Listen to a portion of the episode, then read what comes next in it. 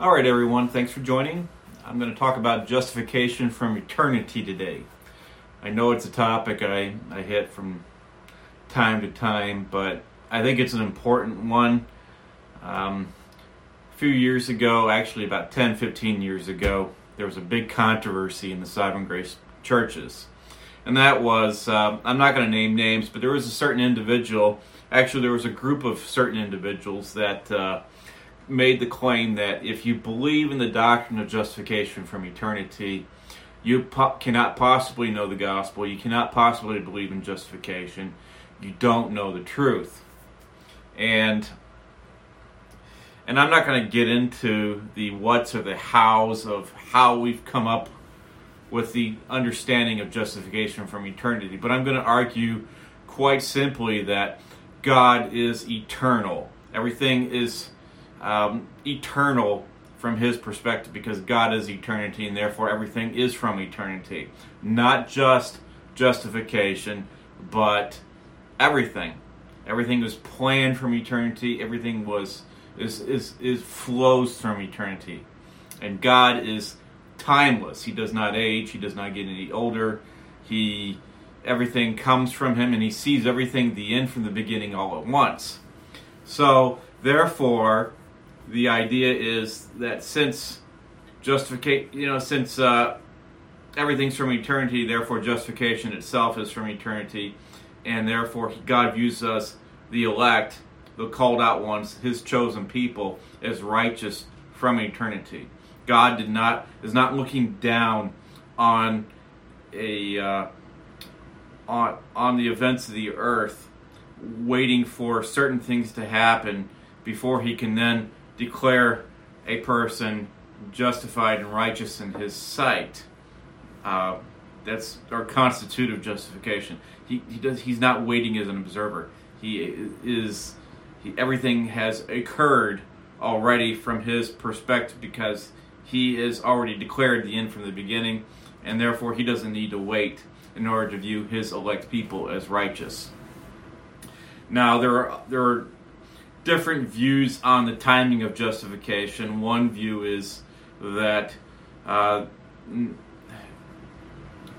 this is the typical view, the, the most common understanding is that Christ doesn't constitute a person as righteous until they have faith.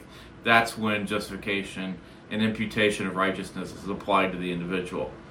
Uh, that's that's been the classic view. Then you've got others that view it only happening at the time of Christ's death on the cross. Before then, the elect were not constituted as elect, and then after Christ died, then they were in God's mind.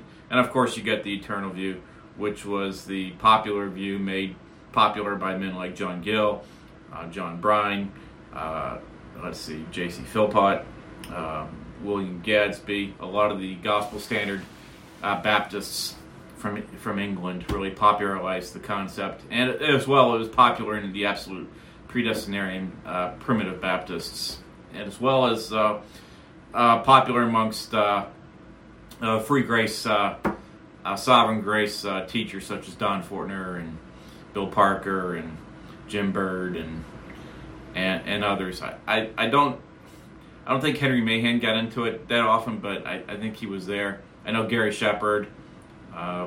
he's a he's a proponent of it. Tim James. These, these men, the men that I associate with, they, they tend to believe the same things as me. All right, so, but there there is a there has been an attack over the years on this doctrine by certain people amongst the sovereign grace movement, if you will, and it's been pretty vitriolic. It's been it's been rancorous. It's been it's been sad to see, and their their their idea is that if you don't believe in the timing of justification like they do, whether it be at the time of faith or at the time at the cross, you can't be a believer. But I would argue almost the opposite. And I, I hate to say I hate to go down this path because I know not everybody's at the same place we I am spiritually and and and in their understanding.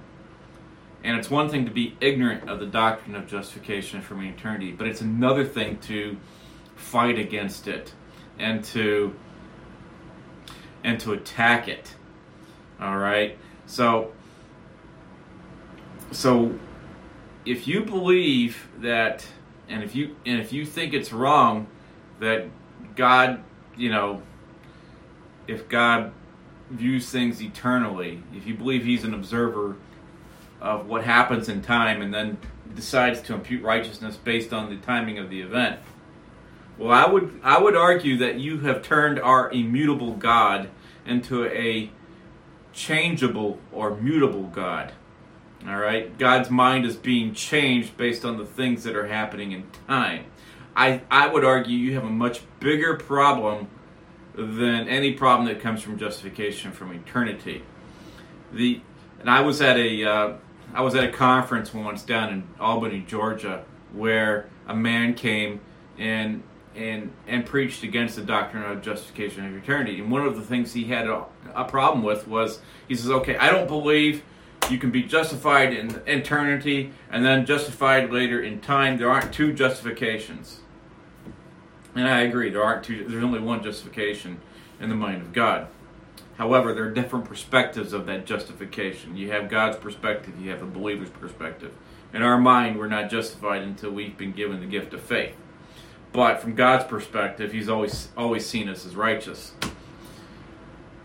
But I would argue that the bigger problem is not so much there being two justifications, but the bigger problem is God's immutability and who God is. Because if you deny the if you you're essentially denying God's immutability when you say that God uh, his his mind is being changed when when certain events, whether it be the death of Christ or the the event of faith in the believer, um, I would say you're no different than an Arminian at that point.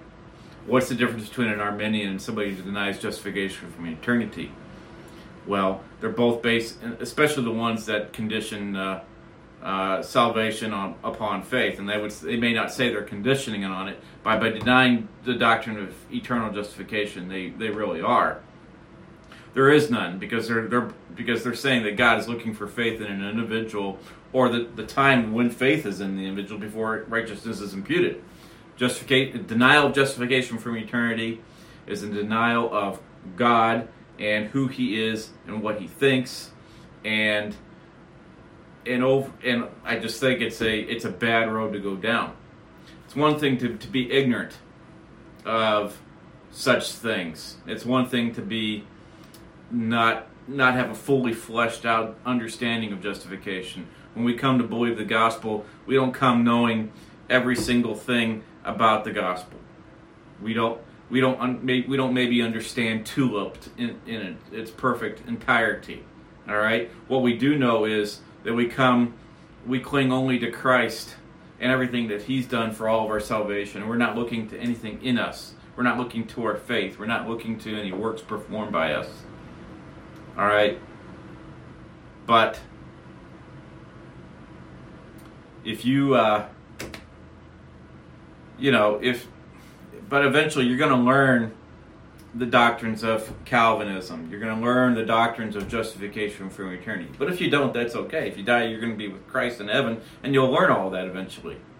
But, you know, I don't expect somebody to learn that all at once. But what I do expect is for a new believer to not argue for false doctrine and against the truth and strong language like some of these men have. Uh, when you argue against the doctrine of justification from eternity, I'd almost argue that you're arguing for a belief that is false. You're arguing for false doctrine. You're arguing for a false understanding of who God is. And I sometimes wonder if we even worship the same God.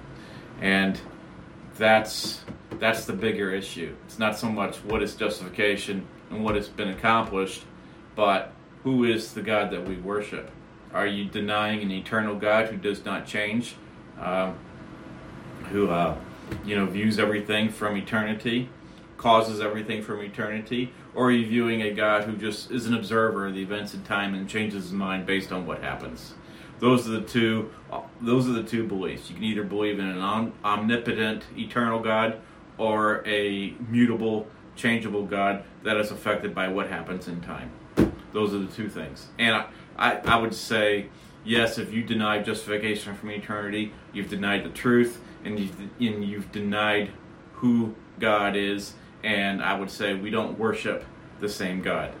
Now, that's really all I've got to say for today. I just wanted to get that out there, let you know how, what I think, and I don't mean to offend or hurt anybody's feelings by this video. Those are just my thoughts, and I uh, I'm going to put this up on Sermon Audio now. Talk to you later. You have a good day. Bye bye.